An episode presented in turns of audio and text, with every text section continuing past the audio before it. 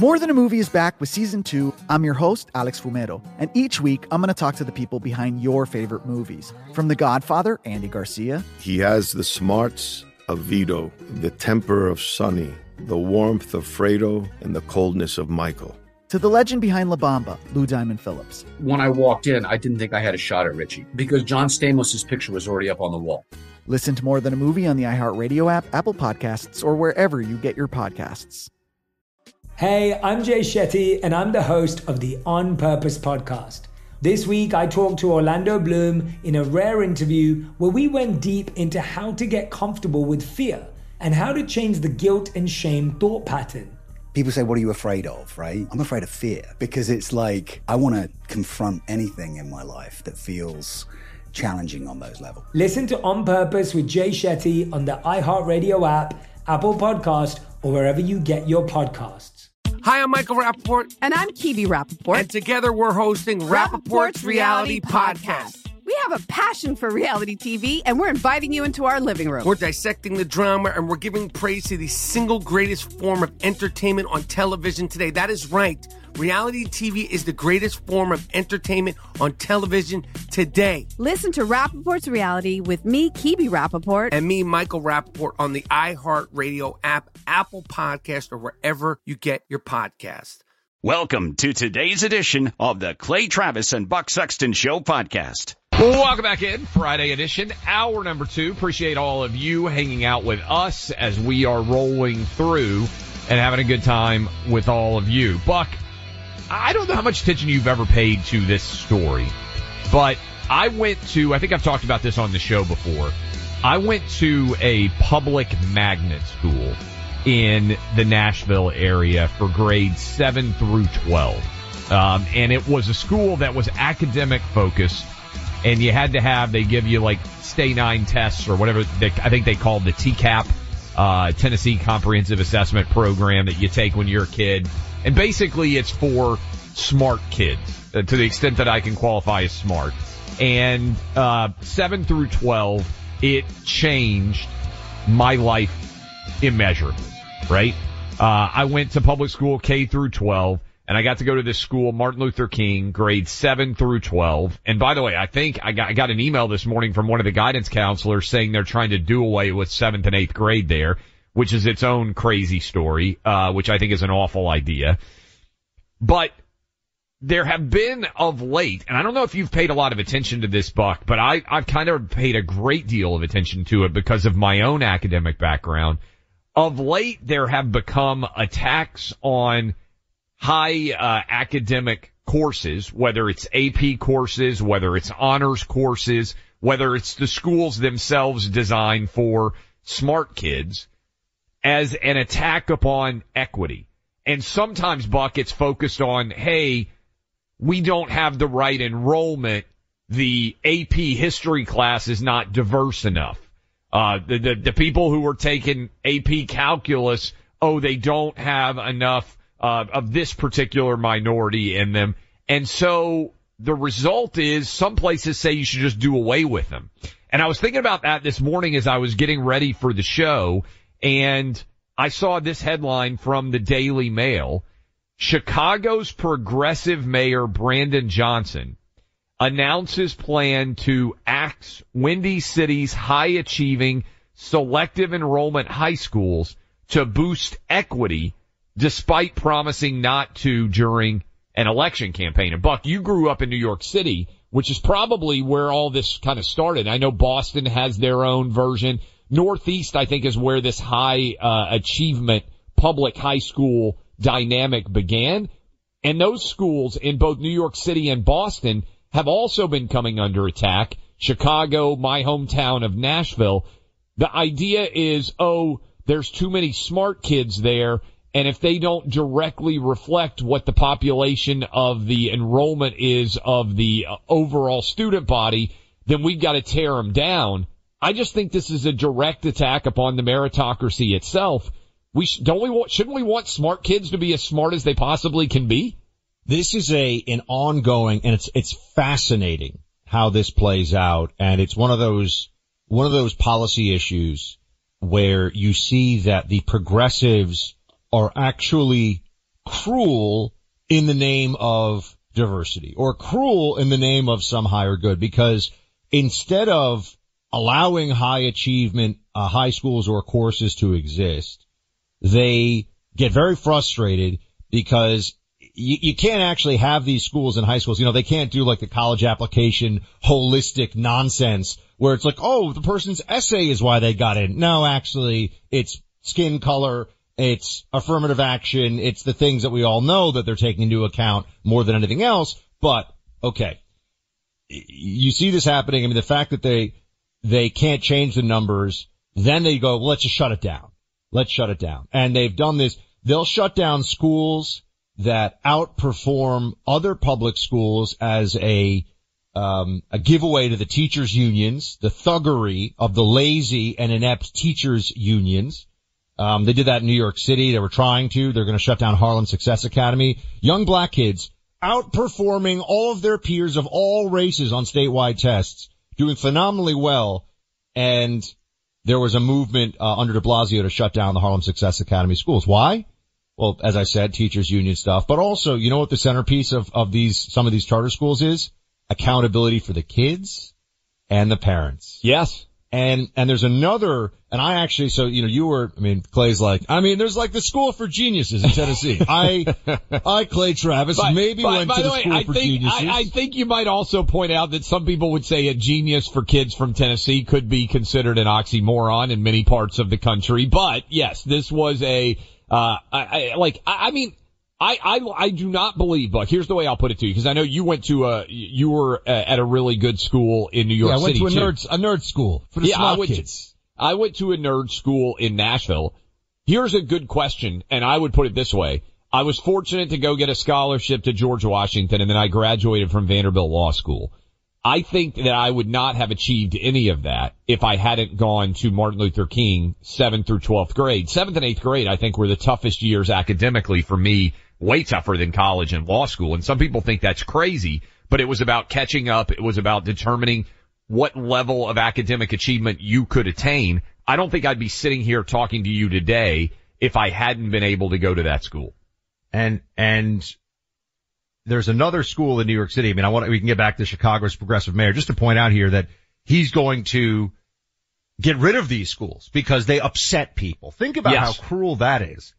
Think about the how meritocracy upsets people uh on on the left right now. But but it's it's it's really it's a sore point on the left because it goes to the failure of oh all these they always do these things where they say oh, if we just had better student teacher ratio, if we had more resources, if we yes. spent more money. No. What the actual data shows is, do your parents show up to parent teacher night, or does a parent show up to parent teacher night? Do the parents make sure the kid arrives at school on time and is picked up if they're at the age where they have to be picked up by an adult who is in, you know, who cares for them? Do the parents check to see the kid is doing the homework?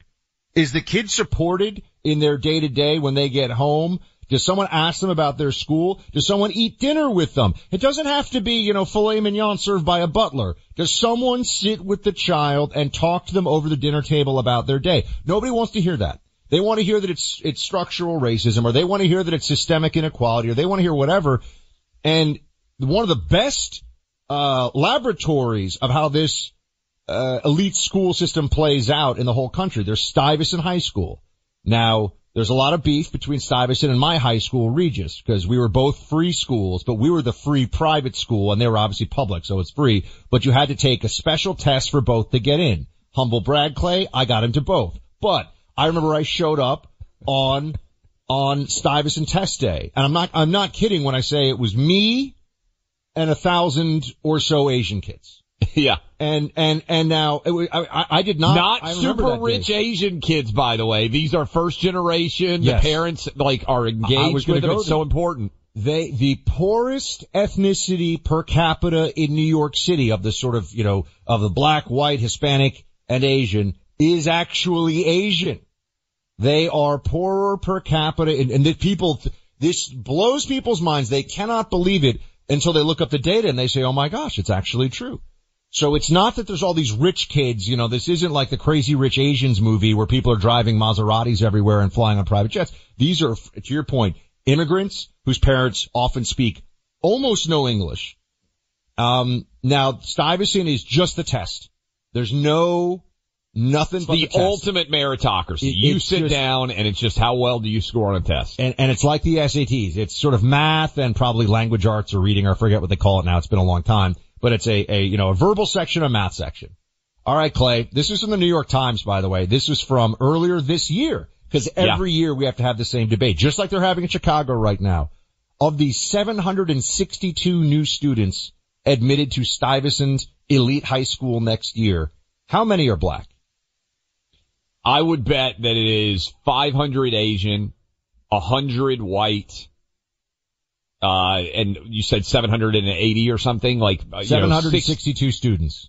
seventy-five uh, Hispanic and seventy-five black, if I were guessing. Seven. That's crazy. Seven. Yeah. Um, now this is very upsetting. Very upsetting to the Democrat administration of New York City. Very upsetting to, you have to remember, Clay, um, I mean, I had a friend who was a teacher in one of these, like, uh, one of these, they call them like Renaissance schools. And she says that, you know, all, it's all the computers are brand new and there's so much money and there's so much tax dollars and all this stuff. They haven't budged the test scores for yeah. black and Hispanic students in the public school system in forty years. They, they can't do it. Now, Harlem Success Academy, charter school systems have had success. It's not that it can't happen, but the system that they're operating in overall does not work. And so there's just this, this, uh, year in and year out debate. And you know what they want to do? They want to make Stuyvesant a random lottery school. Because then it's like, well, everybody gets a shot. But the point is, Stuyvesant is only Stuyvesant. And by the way, fierce debate rivals. So I kind of want to talk some trash about them. We were like, the, you know, like the Sharks and the Jets from West Side Story. That yes. was Regis and Stuyvesant in debate. Does it get nerdier than this, folks? No, it does not. I mean, you can see the pocket protectors right now, those of you listening to us on radio across the country. But they always want to try to shut it down because it is just a... It's a thumb in the eye of the whole system and uh, all the spending and all the money. And it also goes to the meritocracy. You actually see this. Why are only seven black students getting into Stuyvesant this year? What is going on? Uh, I mean, I think the New, New York City, I'm guessing, I think it's like thirty percent maybe African American. I have to check on that. Probably but, higher than that for public school enrollment too. Um, but, yeah. but that is the point here is your peer group. And this is my one bit of parenting advice to the extent that I have any. Your peer group, that is the peer group of your kids, is insanely important when it comes to determining what their overall academic success will be. And if you are, like Buck and I were, surrounded by nerdy kids who care yes. about academics, especially as you hit adolescence, you are more likely to achieve at a high level than if you were surrounded by people who don't care about academics at all.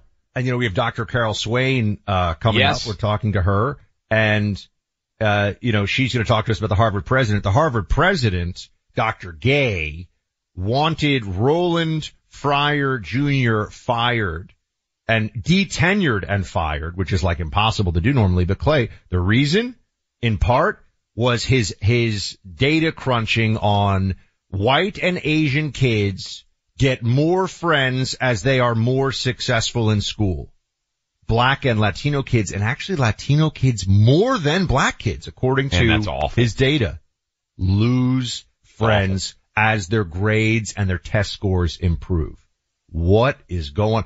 Again, just looking at the numbers, that was sacrilege for this tenured, you know, really kind of like hotshot professor at Harvard to put that out there. And think about the culture that you're creating for young black and Hispanic kids, that when they dominate academically, they have less of a good social circle around them. I mean, that's yeah. brutal. It's the exact no, just, opposite of what should happen. We should just, you know what really helps? Just shut it all down and just say that it's all racism and, and never fix anything. That's, that's what the Democrats do. Uh, throw more money at it and tax you more and say that it's no one's fault. There's no accountability for anybody. And, uh, You know, it's, if people need to pay their fair share of taxes, it would all get better. You know, you worked hard to build your retirement savings, so you deserve an investment that delivers consistent returns without compromising your financial security. Phoenix Capital Group wants to help fuel your growth. You can invest in their corporate bonds through your four oh one k and I R A to start earning tax-deferred annual returns ranging from nine to thirteen percent. There are multiple options with different rates and terms to choose from. Phoenix Capital Group is providing investors a new high-yield option investing in domestic energy assets. Start earning these high yields and learn more about multiple offerings today at p h x on air dot com. Learn more by downloading the free investment packet at p h x on air dot com. You can diversify your investments and earn nine to thirteen percent annual interest. Before making investment decisions, carefully consider and review all risks involved. Visit p h x on air dot com today. Making sense in an insane world. Clay Travis and Buck Sexton. I'm Jack Armstrong. He's Joe Getty. We're the Armstrong and Getty Show. We cover the stories the mainstream media ignores. The stories that are important to your life and important to the world. The election, of course. The many trials of Donald Trump. Couple of wars. Gender-bending madness. Why are kids looking at so much social media? And we bring you the stories the mainstream media is on, but we do it without the left-wing media spin. Listen to Armstrong and Getty on demand on America's number one podcast network, iHeart. Open your free iHeart app and search the Armstrong and Getty Show to start listening.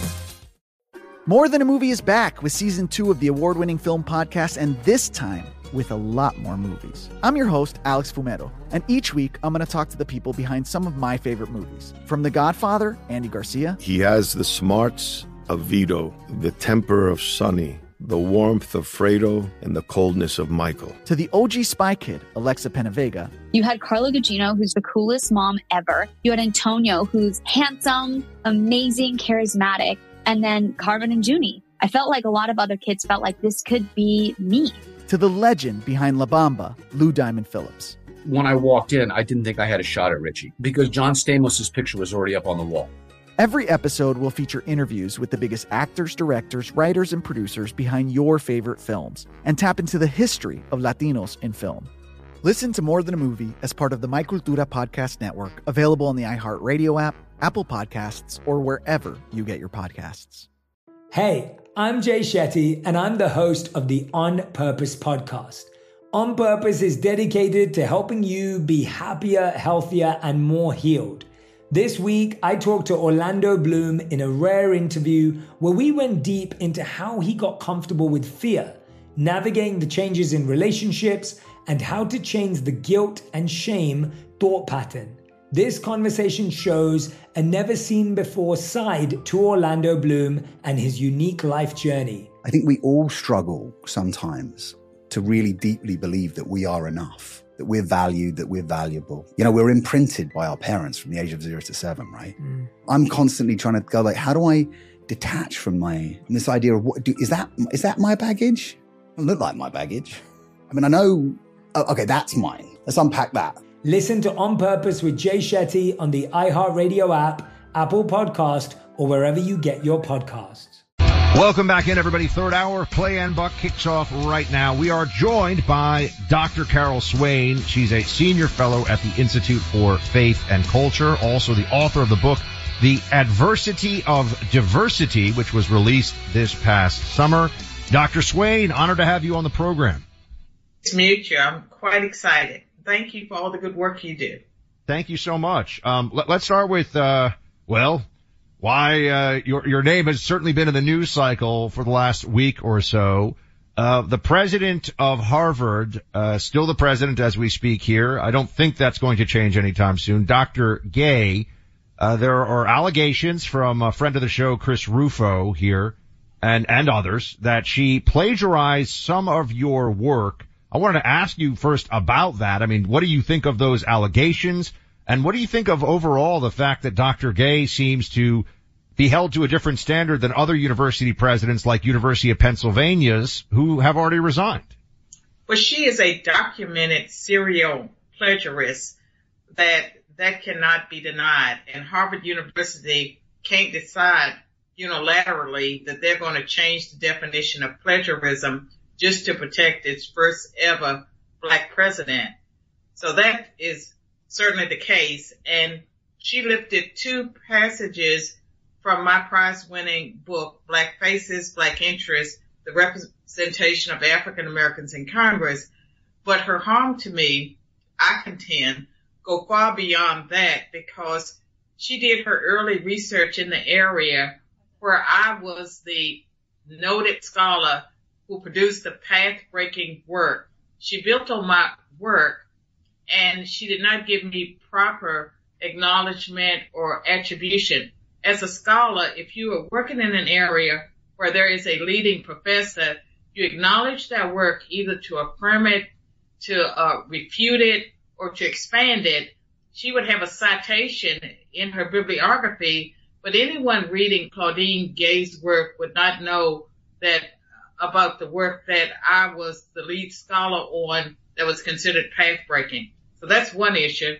The other issue is to get early tenure at Princeton, the requirements back in the nineteen nineties was that you had to have a path-breaking book, not a series of mediocre articles. And my book won three national prizes, was cited by many uh, lower courts as well as the Supreme Court. I had three Supreme Court citations. That was the path-breaking work that she should have acknowledged in her career. She did not really. Doctor Swain, I appreciate you coming on. This is Clay. Uh, and I, I first want to say glad that you have been at Vanderbilt University in the law school and the undergrad. I went to the law school. I think you've done fantastic work there. Um, You're, you, my understanding is you're a mom, a grandma, and a great-grandma. So I want to look at it from this perspective. When you see what Harvard is saying to defend their president right now, Claudine Gay, not only as a scholar, obviously, because you have a, achieved an, a tremendous amount uh, in your career, but as a mom, grandma, and great-grandma, what do you think when the N double A C P says it's racist to question Uh, Doctor Gay in any way about her scholarship?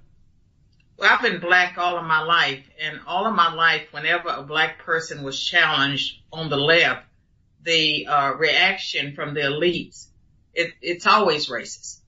And so you can't challenge one of their um, fellow elite blacks without hearing the the charge that it has to be racist. It always has to be racist. If you're white, you have to be a white supremacist.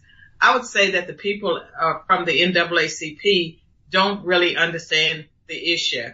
And one of the nuances of the issue as it pertains to me is that in her published work, that we now know that parts of it was plagiarized, uh, she, in my opinion, cheated me out of citations, because in academia, your statue depends on how many citations you get. And if there's someone working in an area where you did path-breaking work and they're not adequately citing your work or acknowledging it, it hurts you over time. And so I'm a person, I took early retirement from Vanderbilt in twenty seventeen, largely because of the woke environment. And, and when I look at her, who is, quote, a distinguished professor, she won a prize for her senior thesis. She won a prize for her dissertation. And now we know she is a serial plagiarist. I believe that people like her, who have had the most elite education, she went to Phillips Exeter Academy uh, uh, for her high school. Then she went to Harvard University and was tenured at Stanford University. She's education that America has to offer, and yet she has not produced any path-breaking work. Uh, I would say her work is mediocre as be- at best. It should not have warranted tenure at Stanford. Doctor Swain, um, you no doubt uh, have, I'm sure, thought about what the future holds here in the environment where the Supreme Court has weighed in uh, most recently on affirmative action in college admissions and deemed it deemed it unconstitutional.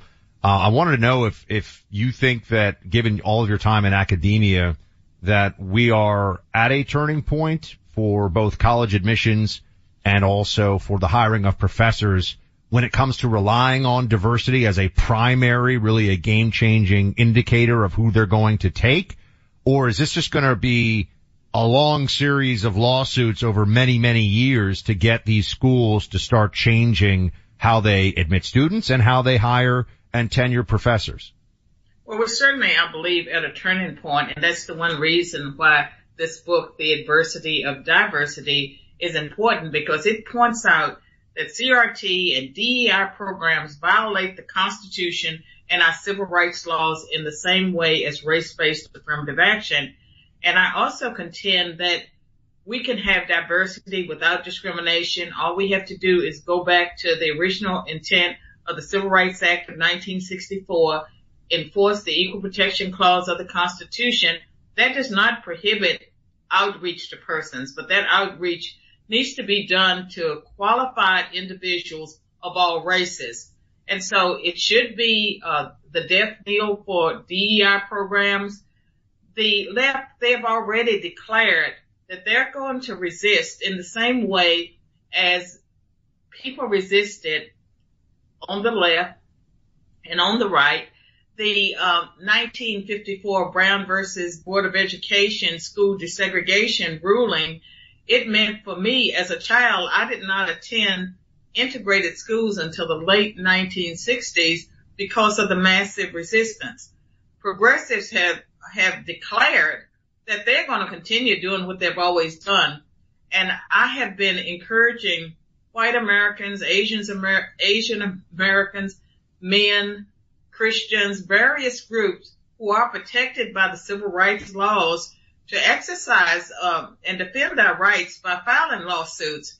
And I know that lawsuits are being won by white Americans and by men who have been discriminated against because they are male, because, uh, you know, they have a female boss or female bosses that have accused them of being, you know, toxic because they're male, or they've, and they openly tell men, they tell white people, we have to uh, promote, you know, someone else. You cannot take advantage of this scholarship or this promotion opportunity because of your race. That is blatantly against the law. More Americans need to know their rights. And one of the things I've tried to do with my research is to make them aware. And so even before the adversity of diversity, I published a book, um, A Black Eye for America, How Critical Race Theory is Burning Down the House. D E I and critical race theory, both of those uh, theories are deeply rooted in neo-Marxism, and the end goal of neo-Marxism is to bring down America, to usher in global globalism, to get rid of first world countries. Doctor Swain, do you think if if uh, Claudine Gay, the president of Harvard, were fired, that it would be an improvement? Do you think it would send an important message? Or is all of this toxicity, with which I think it's fair to say she is a standard bearer for, is it so deeply embedded in these universities now that it doesn't really change anything because the next person up will basically be a clone of, uh, of, of Doctor Gay in many ways as well, and that they'll b- believe the same things? What should happen in your mind here?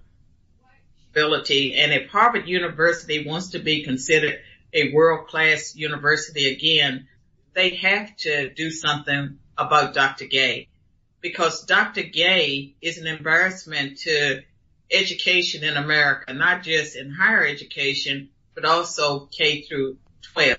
And my hope is, is that we are at a turning point, and that universities, they're losing students because students are not seeing a college education is a good investment.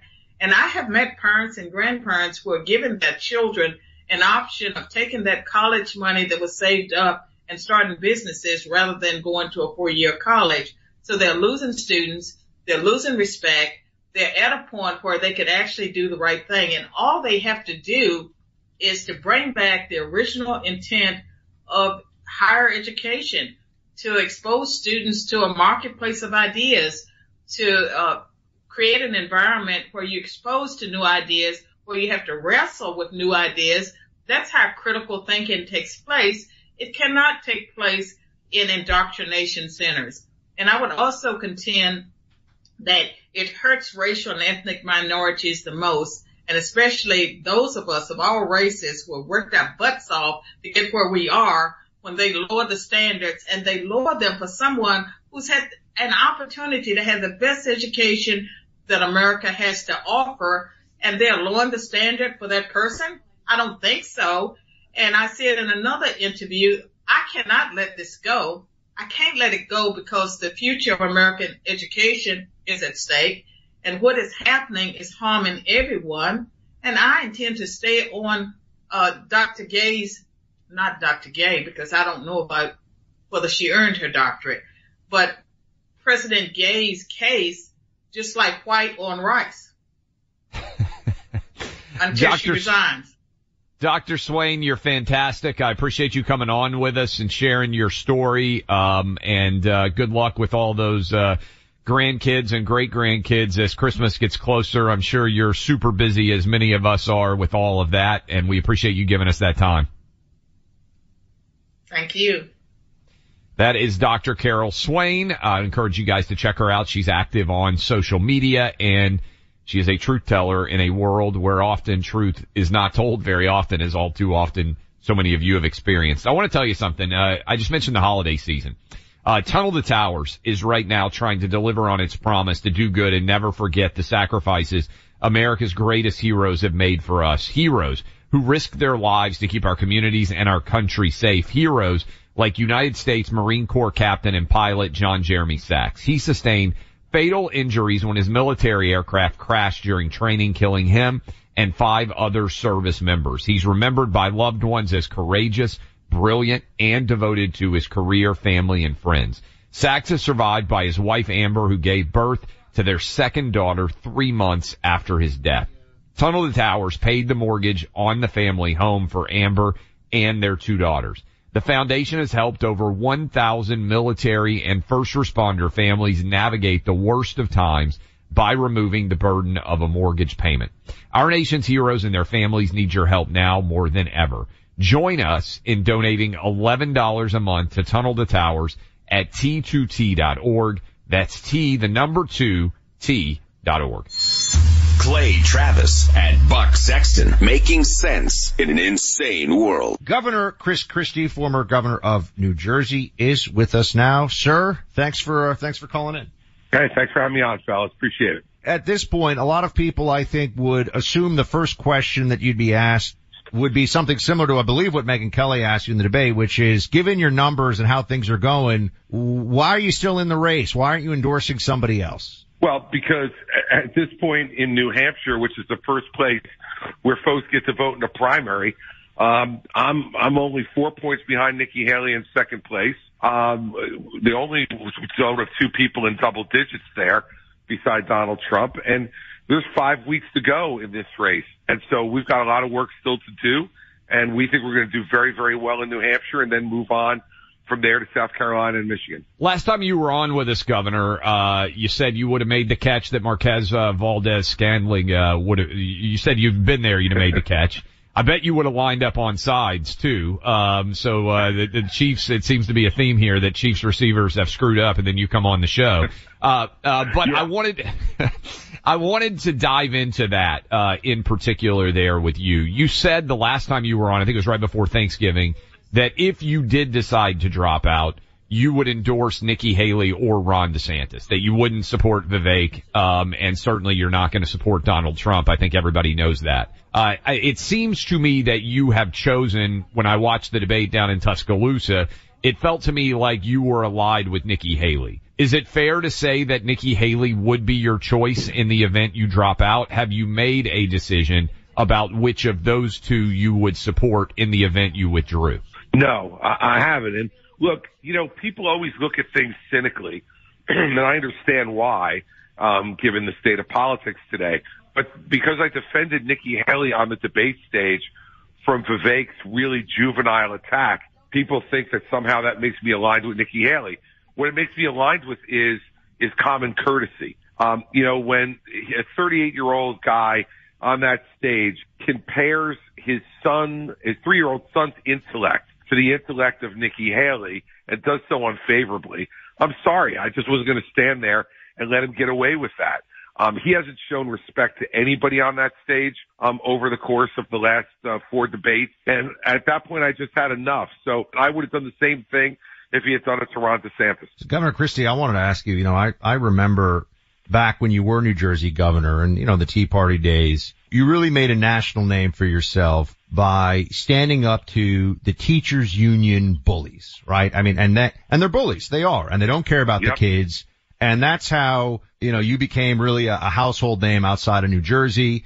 And, and, you know, I still, I remember watching those clips and, you know, I, along with a lot of others, were cheering for you because it seemed like, or rather, I believe then you really understood in that case who the, you know, the enemy might be too strong a term, but, you know, you understood who, who needed to get, uh, you know, smacked around a little bit, so to speak, you know, New Jersey style. Now, when we see you on stage, it feels to me, and I've gotten other people, you know, listening to this show, they write in about this, that all of your ire is directed towards not, you know, the, the people that are pushing for the wide open border and not the people that are supporting Soros prosecutor style policies in cities and states all across the country and not the thirty-three trillion dollars in debt spenders, et cetera, not the radical left and all this, but Donald Trump. And I, I just feel like that, that's something that I, if I were running a debate, I'd want to ask you, why are all the punches directed in Trump's direction and not at the radical left enemies we have who are really hurting this country and hurting working folks, folks and people that, you know, you, you are supposed to be championing? Well, certainly, if you listen to everything that I say, that's not the case. Um, but what I will say is this. When we're looking at the thirty-three trillion dollars in debt, eight trillion dollars of it was racked up by Donald Trump in four years, the largest amount of debt ever racked up by a president in four years. In the history of this country. And that came from a guy who said he was going to balance the budget in four years.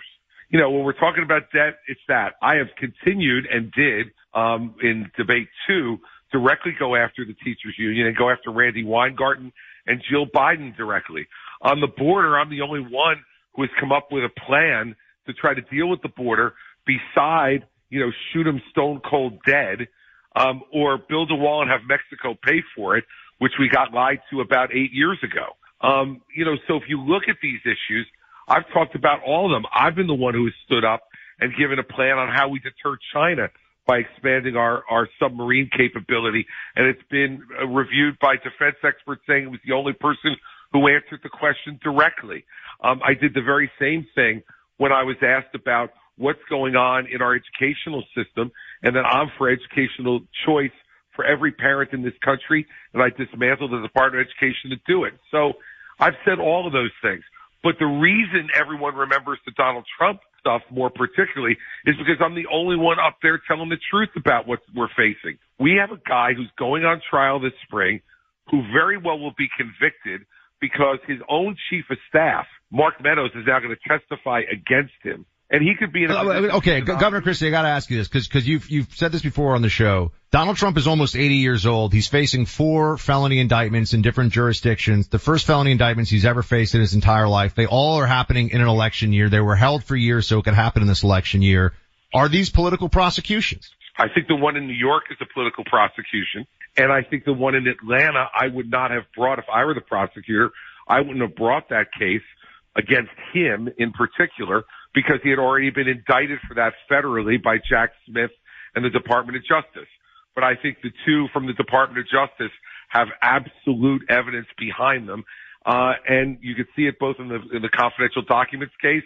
And by the way, if you want to talk about the delay in the confidential documents case, you know what was caused, who caused the delay? Donald Trump, who for a year and a half refused to return the documents. For would you have brought you, would, asked, you? You were a U S attorney. Sorry to cut you off, but but you were yeah. just saying you wouldn't have uh, you wouldn't have brought the case in uh, in New York or in Atlanta. Those are both state court uh, cases. If you were yeah. a federal prosecutor, would you have brought the cases uh, that Jack Smith has brought both in D C and in South Florida? You would have charged Trump. Absolutely, I would have charged them in both. On the documents case, it is so clear. Um, that he will be convicted there, um, based upon. But let me just, let me just, sorry, I, I agree. You, we've been analyzed that, but I'm just kind of curious. You're, you, you're a prosecutor, U S attorney for a long time. No one has yeah. ever charged a former president, certainly not a, pre- a presidential candidate in two hundred forty years of United States history. To me, in order to break that precedent of never having done it before, it seems pretty aggressive, and I think, personally, a poor, awful precedent, regardless of what you think of Trump, to try to put the leading presidential contender right now going up against the sitting president in prison for the rest of his life. Aren't you not, are you not troubled by that precedent being set? Because whether you think about Trump, it's unlikely that he's going to be the last guy to face criminal charges once you cross that Rubicon.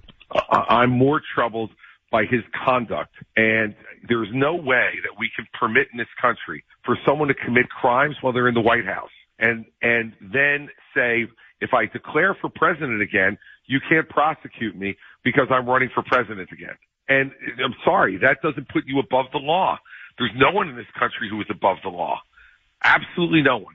And the fact is that Donald Trump caused the, the confidential documents case himself. If he had returned those documents at any time in the year and a half they were asking him privately, quietly, by letter, with his lawyers, by, without even a subpoena being issued, then they issued a subpoena. He refused to do that, and we now have his lawyers right. out well, there saying right. that they told him it was going to be a crime. Like the, the court obviously is now going to—they're going to look at this because the president, President Trump, is saying that he's covered by the Presidential Records Act, and, and this might be adjudicated if this actually well, they, goes to court. But uh, but can I ask you, Governor Christie? Uh, Records it, Act. Oh, listen, hold on a second. No, no, no, no, no, I'm not saying he's right or no, no, wait, but we. To know, I'm not saying he's right or wrong. I'm just saying that that's the defense that his legal team is going to mount. Right. Yeah, and it's wrong. Okay, well, I, I know you think so. I'm telling you um, right but now. But I, what I wanted to ask you, though, speaking of, of the, yeah.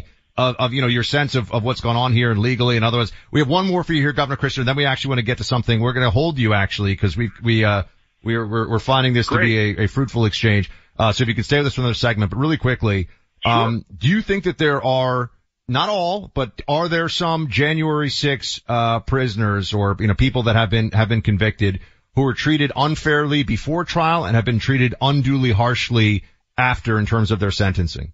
Look, I think the sentencing uh, in this um, was was very, very severe. Now, I also think what happened on January sixth was very severe. And so, you know, I'd have to look at each of those individual cases. And to be honest, I haven't looked at the sentence and done comparisons to all of the people ah, and their conduct. Come on. I haven't. They held they held people for over a year in solitary without them even getting their day in court. Look, the fact of the matter is that people are held all the time in this country without bail. Do you think there was an insurrection? Without bail. Do you think it was an insurrection? I think it was a riot. Yeah, I mean, we agree that it was a riot. Uh, but riot, yeah. Right. But I mean, it's I it, it in order to and hold somebody. You know this. In order to hold somebody in solitary confinement, you have to believe that they are a direct, legitimate threat. You would know the criteria far better than Buck and I would. I can't imagine that you think some guy walking around, uh, you know, dressed as a caveman inside of uh, the U S Capitol is, is in danger of toppling the country. Well, I don't think he was held in solitary, but the, right. The, but guys the, like the fact, that were. Well, we'll, yeah. we got to come I back. Can you come back we'll with us? Come next? back, Governor. We got to we got to hit a break here. We got something else we want to ask you from the debate yep. that that really Clay and I stuck out to us. But we appreciate you showing up and and uh and letting us you know ask you some real questions. So we'll come back to you here in just Great. a second. The Preborn network of clinics, my friends, they make a remarkable difference. Um, at a time when abortion rights are front and center, Preborn is out there actually giving voice to the unborn and saving lives. They operate a network of clinics nationwide, and communities are most likely to happen. Preborn has rescued over two hundred seventy thousand babies in their seventeen-year history, giving pregnant mothers another option. Every day, Preborn's network of clinics rescues two hundred babies' lives. They do this by providing free ultrasounds, which is a game changer when a woman is on the fence over what to do about an unplanned pregnancy. Once she hears that heartbeat of a baby in the womb, the baby's chance at life is doubled. And now, through a match, your tax-deductible gift is doubled. What could be a better way to spend your money? That extra cash you have. I know it's not a lot these days. Times are tough. But whatever extra cash you can could save babies' lives this Christmas season.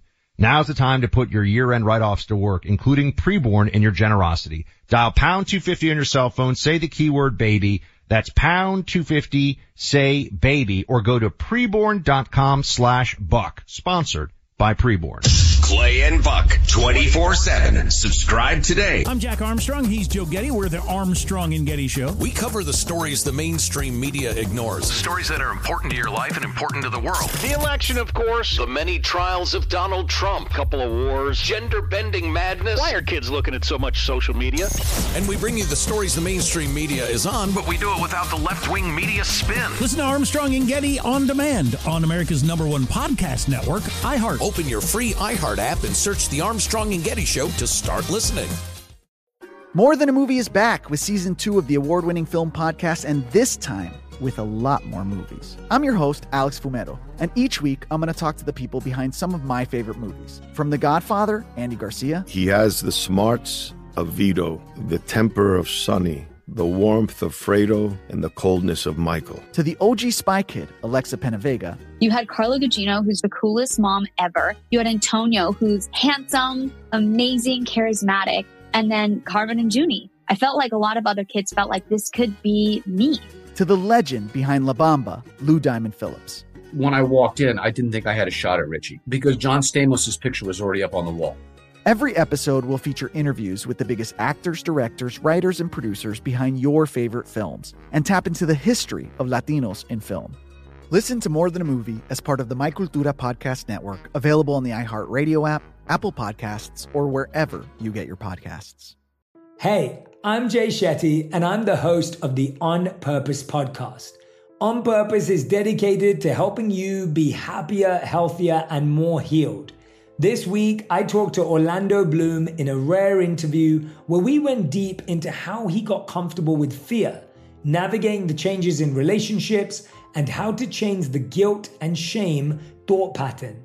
This conversation shows a never-seen-before side to Orlando Bloom and his unique life journey. I think we all struggle sometimes to really deeply believe that we are enough, that we're valued, that we're valuable. You know, we're imprinted by our parents from the age of zero to seven, right? Mm. I'm constantly trying to go, like, how do I detach from my from this idea of what do, is that is that my baggage? It doesn't look like my baggage.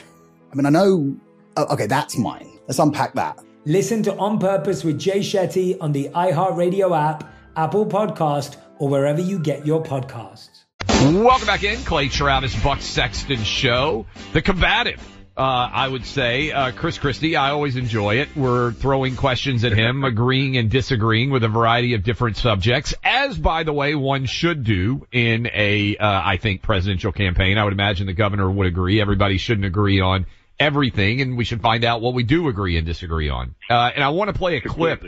Yeah, you agree with that, Governor, and uh, we agree. Oh. By the way, would you have, totally not serious before we play a serious clip for you, would you have thrown the flag on uh, the uh, Chiefs receiver for lining up offsides uh, offensively at the end of that game, or would you have let that go because it's not that material to the outcome of the play or the game? Well, for, you throw the penalty flag because he was offsides. He was clearly offsides. And you don't know what the result of the play is going to be. Um, yeah. The result of the play could have been an incomplete. It could have been a sack. You got to throw it when you see it. And look, it's easy. Those receivers just have to check with the with the line judge to see if yes. they're on sides or not. And the line judge will advise him. As a typical Chiefs dopey receiver, he didn't do it. um, and and and he wound up costing his team the game. Uh, all right, we've got a clip we want to play for you, uh, and then I'm going to ask you a question right after it, but I want to make sure our, our, our crew hears it. This is the fourth G O P debate about transgender trans- transitions for kids. Uh, cut twenty-three, I'll let you listen to it too. Uh, here's Chris Christie on the stage in Tuscaloosa. Republicans believe in less government, not more, in less involvement with government, not more in government involvement in people's lives. And you know what, Megan? I trust parents. And we're out there saying that we should empower parents in education. We should empower parents to make more decisions about where their kids go to school. I agree. We should empower parents to be teaching the values that they believe in in their homes without the government telling them what those values should be. And yet we want to take other parental rights away. I'm sorry. As a father of four, I believe there is no one who loves my children more than me.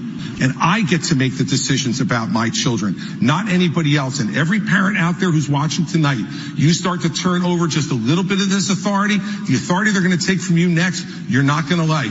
Okay, Governor, I've got three kids. I, I you've got four. So I think parents yeah. out there have a variety of opinions. Mine are all minors. And I just want to give you a hypothetical. I couldn't take my kids right now and get them a tattoo. Now, leave aside the fact that my wife would murder me if I did it, right? But let's pretend that I took my eight-year-old uh to a tattoo parlor right now, and I said, I think it's in the best interest for him to get a uh, barbed wire tattoo or or something, right? I also couldn't take my kid to a bar and get him uh, a beer, even if I thought, hey, he's ready, he can have wine, whatever else. parents have restrictions on them. I don't believe any child under eighteen should be able to have gender adjustment surgery in any way. I think that should be a prohibition. If you can't get tattoos and you can't get beer, don't we restrict parent rights all the time to protect kids? Why is it right to allow, uh, you know, a fourteen-year-old to get her boobs chopped off? Well, look, you're making a, a comparison that I think, quite frankly, is is not apt. Um, they they make those rules. They don't say parents can't take their children for a beer. They say anyone under the age of eighteen can't get a beer, whether he walks into the bar on his own or whether he walks in a company. It's, it's under twenty-one, as we know. But yeah, yeah, it's, sure. yeah. And by the way, I right. agree with that, and I'd have the same logic for anybody under eighteen wanting gender right. assignment. If you want to be over eighteen, you can do it. We got one minute, Governor, so go ahead. How how is this not okay. apples so, to apples? So my point is, my point is that we are now invading into the House, and we're letting government invade into the House on all kinds of different issues. And I don't believe we should add to it. And well, but no, but Governor, I, I mean, if, if, if you said to me, hold on a second, if, if, if someone said, hey, you know, I just think that, that disciplining my kid with a belt and, you know, hitting him with it is good. I don't think it's child abuse. The state doesn't say, yeah, we don't want to interfere. And, and so what you're telling me is that every time a parent spanks a child, um, that they're, that they're subject to arrest. I don't think that's what goes on in this country right now. And that's why I think people who are making these type of comparisons are not making apt comparisons. The fact of the matter is you, you've got to either stand up for parental rights or not. And the next time you don't, then you're going to wind up having the government come in and say you can't do something with your children that is absolutely. We, I gotta tell you, we are we are both I, not sold on this position at all, yeah, Governor. I just we, think we, if I, you can't get a tattoo under eighteen, uh, you shouldn't be able to yeah, chop g- your gender mutilation for twelve-year-olds is something that we would think that all conservatives could oppose. Um, but sir, I don't I don't want to I don't want to sandbag you here at the end, so we'll just we're going to leave it with. Uh, we, we got like ten look, seconds. Go ahead. I, I, yeah, all right, but guys, look. You know, if you're not for parental rights, then I get that you guys are not for parental rights. I am. Okay, so he's going to sandbag us. All right, Governor Christie, everybody. We gave him his say. Governor, appreciate you coming on. We'll talk to you again. We're going to fight with you again next time. We'll see you next time. More Than a Movie is back with Season two. I'm your host, Alex Fumero. And each week, I'm going to talk to the people behind your favorite movies. From The Godfather, Andy Garcia. He has the smarts of Vito, the temper of Sonny, the warmth of Fredo, and the coldness of Michael. To the legend behind La Bamba, Lou Diamond Phillips. When I walked in, I didn't think I had a shot at Richie because John Stamos's picture was already up on the wall. Listen to More Than a Movie on the iHeartRadio app, Apple Podcasts, or wherever you get your podcasts. Hey, I'm Jay Shetty, and I'm the host of the On Purpose podcast. This week, I talked to Orlando Bloom in a rare interview where we went deep into how to get comfortable with fear and how to change the guilt and shame thought pattern. People say, what are you afraid of, right? I'm afraid of fear because it's like I want to confront anything in my life that feels challenging on those levels. Listen to On Purpose with Jay Shetty on the iHeartRadio app, Apple Podcast, or wherever you get your podcasts. Hi, I'm Michael Rappaport. And I'm Kibi Rappaport. And together we're hosting Rappaport's, Rappaport's Reality Podcast. Podcast. We have a passion for reality T V, and we're inviting you into our living room. We're dissecting the drama, and we're giving praise to the single greatest form of entertainment on television today. That is right. Reality T V is the greatest form of entertainment on television today. Listen to Rappaport's Reality with me, Kibi Rappaport. And me, Michael Rappaport, on the iHeartRadio app, Apple Podcast, or wherever you get your podcast.